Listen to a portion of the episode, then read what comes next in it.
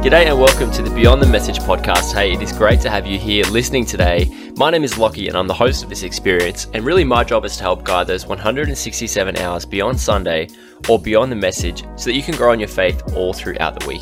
Now, today, Chris Podlick and I, we sit down and we unpack the second part of a new series called Reclaiming Irresistible.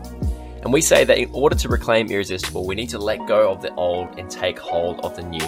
So we unpack the themes of covenant and we get to the bottom of some New Testament themes that are really key to this whole Christian message. We really hope you enjoy this episode and make sure you head to our website for more resources to do with this series.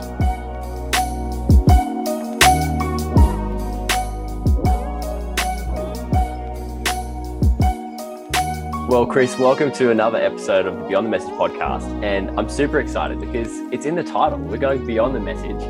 And generally, every week, we just take you, you know, behind the curtains of the message and more so the, the written part or the spoken part of the message. We want to get deeper into the content.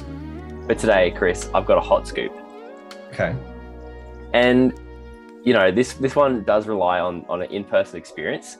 Um, so I'll try and do my best to explain it. If you weren't there on Sunday, um, but Chris, should I let you explain the outfit first before I get into the uh, the beyond kind of like portion of this well, segment? Well, here's here's the thing: is that it was actually different from the for the 10 a.m. and the 6 p.m. The outfit. Well, because I had the same blazer. I had this disgusting looking blazer on that I actually it's like it's too small for me, and I bought it from an op shop because I had to go as an old person to a lawn bowls party.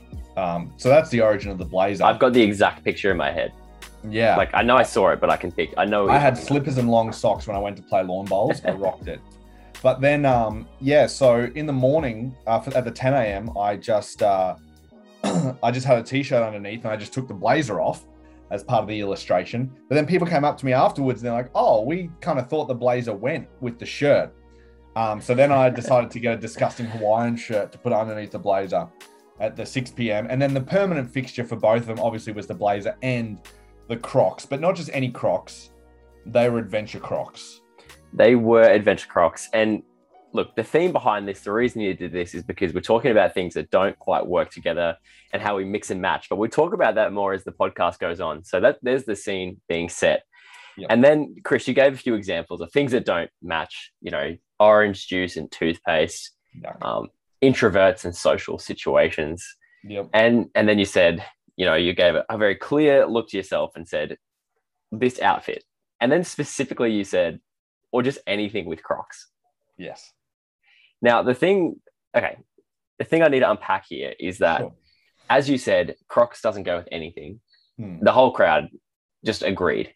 Whether they nodded or they went, Amen, brother. And they went, of course. Particularly someone in the crowd fully, fully agreed. And and they were they were in they were the most vocal of them all. Chris, you know who I'm talking about? Can you refresh my memory? It's your mum. Oh, my mum. Oh yeah. Goodness now the, the added element to this story is that the Crocs weren't yours. All right, you borrowed them from a, a dear person in your life, and so despite while your mum, despite the fact that at the six p.m our awesome host, who shall remain nameless, slammed me, slammed me. It was great. But no, the Crocs yes. do belong to someone in my family that's not my mum or me. And hilarious, your mum was agreeing, saying, yes, Crocs are the worst, the worst. Why would anyone ever own them, not knowing that those Crocs were, in fact, your brothers? And here's here's just a little again, this is not relevant to the message, but it is an exclusive. it's a BTM exclusive is that I think my brother knows this. And here's how I know that is because when he ordered the Crocs, he got them delivered to my house because no. he knew if his wife got them first, she would throw them in the bin. They're a particularly um, loud pair of Crocs, um, but but we love them. We love them. We love uh, you know all that JP brings to the table, including his fashion sense when it comes to people Crocs. who wear Crocs too. I just thought that was a, a nice little, uh, again, beyond the message, exclusive, behind the message. In fact, some added, added details there. Um, but Chris, we're talking about part two of this series called Reclaiming Irresistible. And um, we talked about in order to reclaim irresistible, we need to let go of the old and take hold of the new. And so, Chris, how about we get diving straight into our questions for today? Because on the weekend, you talked about this idea of covenants And I wanted to ask you today to kind of get us going here um, about those covenants and how we've mixed and matched the old and the new covenant.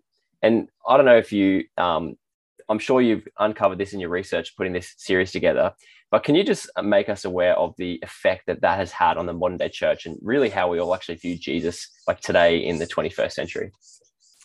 Yeah, well, I'll start. I'll start with people outside the church, and like I was actually having, I was having after the 6 p.m. I was having dinner with someone who's um, kind of new to the Beyond community, wouldn't consider themselves a Christian. One of the things they said to me, there was like, "Oh, I actually didn't know there was like covenants. Like I didn't get that the Old Testament and the New Testament were kind of arranged around covenants." And they were like, "For the first time in my life, I finally kind of get why it doesn't make sense to say, "Oh, you're a Christian. What about all the stuff all the like the stuff about sacrificing animals and stuff. Why don't you still do that? He's like, now I get that it's a new covenant.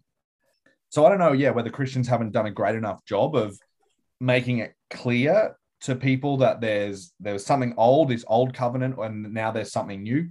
Um, or I don't know whether Christians just don't know themselves and aren't clear on that themselves. And one of the things I kind of highlighted on the weekend, and I think back through my life, and I think it's kind of true, is that, you know, you went if you grew up in church, you went to Sunday school, you heard all the Sunday school stories like Samson and Delilah. You heard about David and Bathsheba. You heard about Noah and the ark, and you know, uh, walking around the the walls of Jericho came tumbling down. You heard all those things, but they kind of all just seemed like one continuous story. And then Jesus shows up, and then Jesus is really nice, and then God's nice moving forward.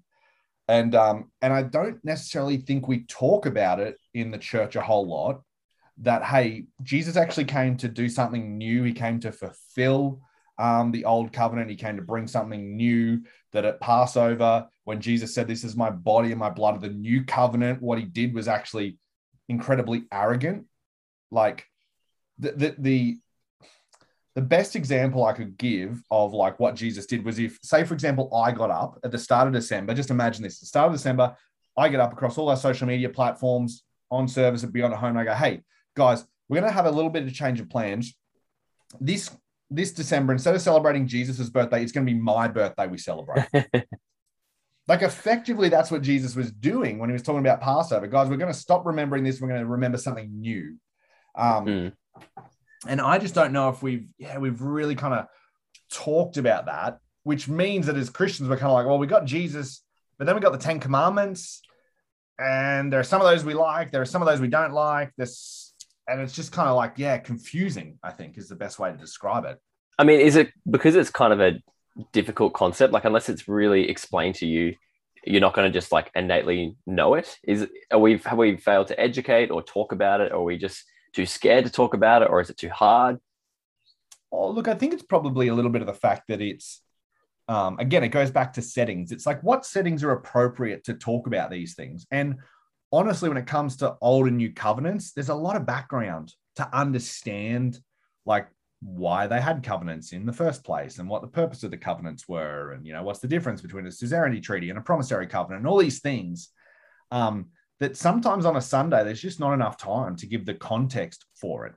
Um, and you'd almost have to kind of give a little bit of a lecture in um, ancient near eastern cultures and uh, ancient Israel to understand it. So, so maybe that might be part of it. Um, I, I really don't necessarily know. I think it's part of the idea that you get a Bible and you're, hey, this is all of God's words to all people for all time. And so we just think, great, Genesis mm. to Revelation is true. Um, now, I'm not saying, just in case some listeners get annoyed, I'm not saying that the Bible is not the inspired word of God. I'm not saying that God inspired it all.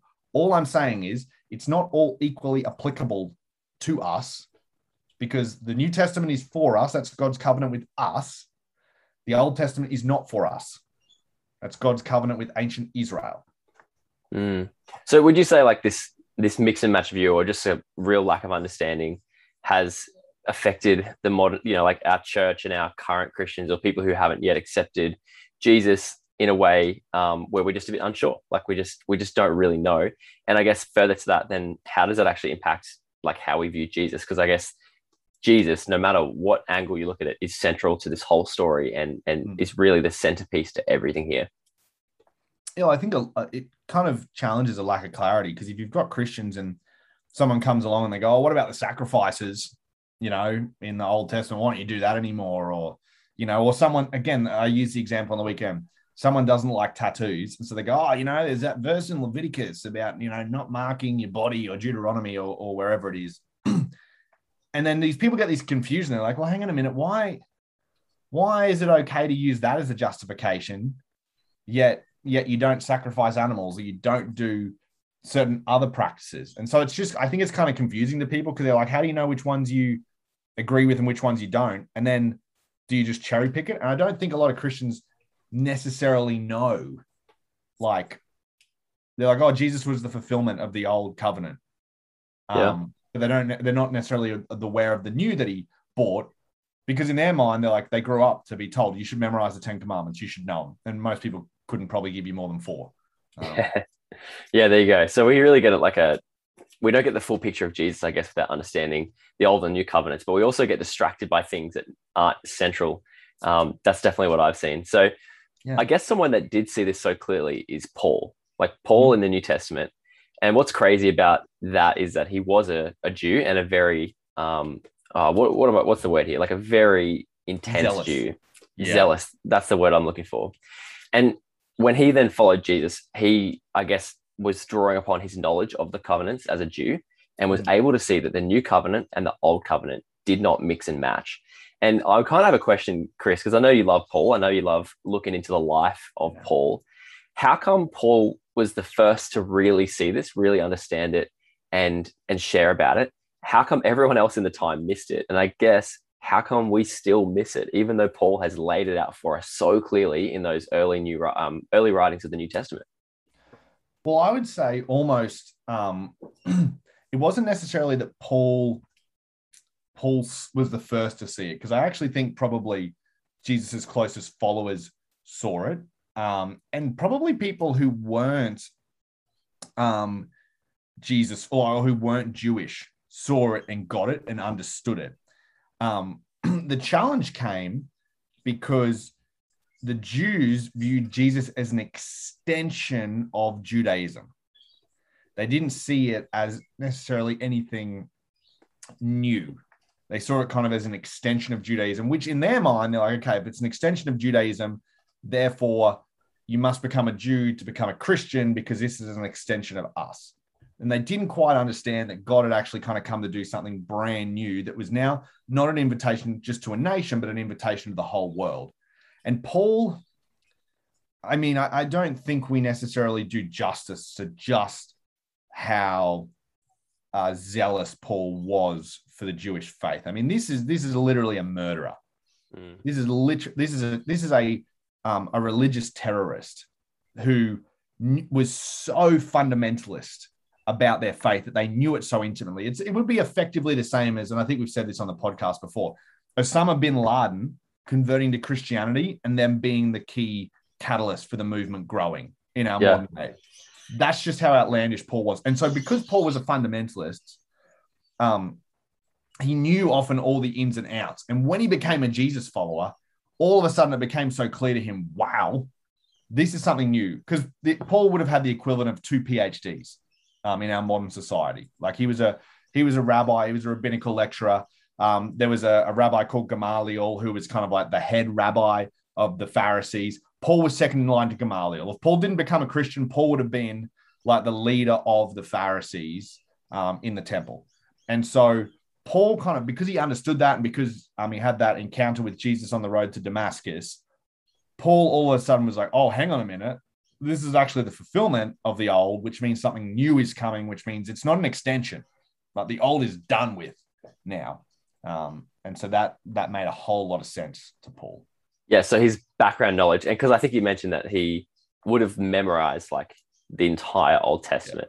Ooh, yeah.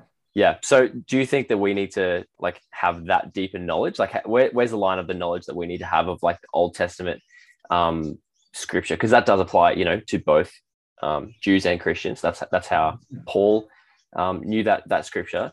So yeah, how, how do we interact with that? How much do we need to know? Do we need to be like Paul and go through all that that um, that process to understand that? Or where's that middle ground for us?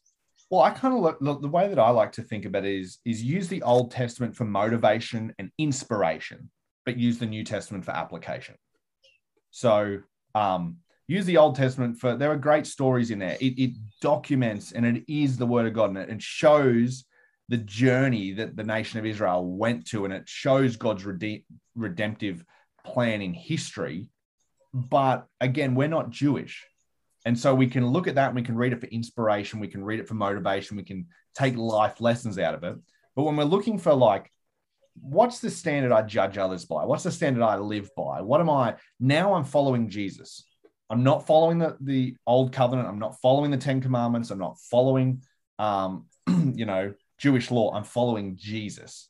And so now I want to actually apply the teachings of Jesus. And so I think um, an understanding that Jesus actually came to fulfill and start something uh, and, and bring something new that all the Old Testament gives us history to. Um, mm. So that's kind yeah. of that's kind of the way that that I would describe it, and and yeah, see it that way. No, that's really helpful. I guess moving on into the New Testament and the New Covenant, mm. which you um, kind of pivoted into over your your message on the weekend, and really talked about you know some really central things about what this new covenant looks like with Jesus. Mm. And I guess central to it is loving and serving. And I'm I'm curious because um, you know we we get this incredible freedom alongside Jesus, but then the freedom that we get is really attached or intertwined with idea of loving our neighbor and serving. And you know through the through the New Testament, like serving can look like this extremely sacrificial thing. Sometimes we, you know, that we don't know exactly what serving looks like. But I was just wondering, Chris, why um, why is that so embedded into the new covenant? This idea of of service and love. Well, I think again, like so, let's let's look at the um, the actual covenant. We talked about this idea on the weekend. It's a promissory covenant, and what's what's interesting is that the covenant that God made with Abraham, uh, sorry, made with Moses at Mount Sinai was a suzerainty treaty. So that's a, a covenant between two unequal powers, where it's an I will if you will. So if the lesser power disobeys, then the the uh, the greater power has no reason to follow up. It was actually a promissory covenant that God made with Abraham. So in part one, when God said to Abraham, "Hey, I'm going to bless the nations through you," that was a promissory covenant. And when they, you know, we talked about animal sacrifice when um, Abraham never walked through the middle of those carcasses because God said, "No, no, no, I'm going to do this. So this is all on all on me." And then uh, when Jesus does that by sacrificing his life to bring in the, the new covenant, really what Jesus is, is modeling for us is the fact that when you unconditionally love, there is no way you can not serve. Because the idea of unconditional love means that you actually submit and give up your freedoms for the sake of someone else. And so I think in, in our culture, we have this this idea of freedom is like I do whatever I want. But unconditional love actually says, because of the unconditional promise I've made to you, I will actually give up my freedoms in order to serve you, regardless of how you respond. That's the key. And so, yeah, I would say that because of because of the fact that Jesus models this, Jesus actually gives up his freedom. Because when you think about it, um, there's nothing that that meant Jesus had to come back. Like God could have easily kind of gone, oh, well, you know what? They buggered up the covenant enough. I told them something new would come, but they've missed their chance. And because this is a promissory covenant, it's unconditional, it's unbreakable. Um, and we take our model from Jesus. And so we give up our own freedom to serve, modeling ourselves of him. Yeah, that's great. Really, really well put. I think that that outlines that so clearly. And we are an application based podcast. We love talking about um, everything applicable that we could get from the message. So our for Monday, something to do this week, I guess by the time this comes out, it's a for Wednesday, um, yeah. was to think about the things that we're holding on and the things that we need to let go of. And so um, what would you encourage us, Chris? What would you encourage us to let go of this week in light of what we talked about with these covenants and this this freedom to serve and everything that we we talked about on the weekend?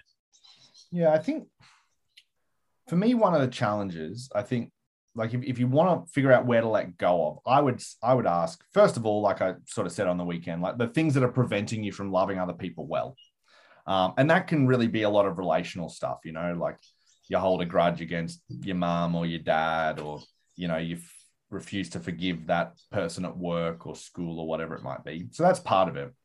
The other part of it, I think, is just Christian as Christians in general.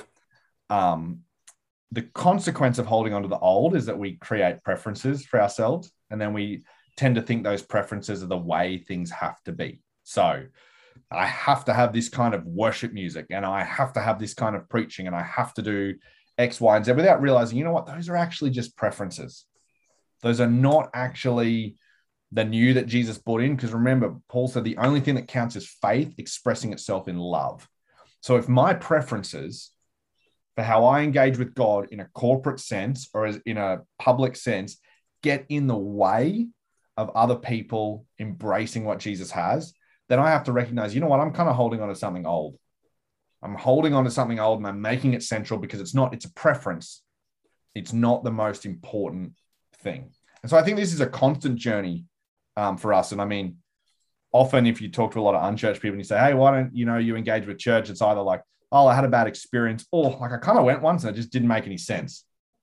And a lot of it is because the churches have held on to preferences of the way a worship service should be run, or the way in which we, um, the model for reaching people, or the model that we have for teaching.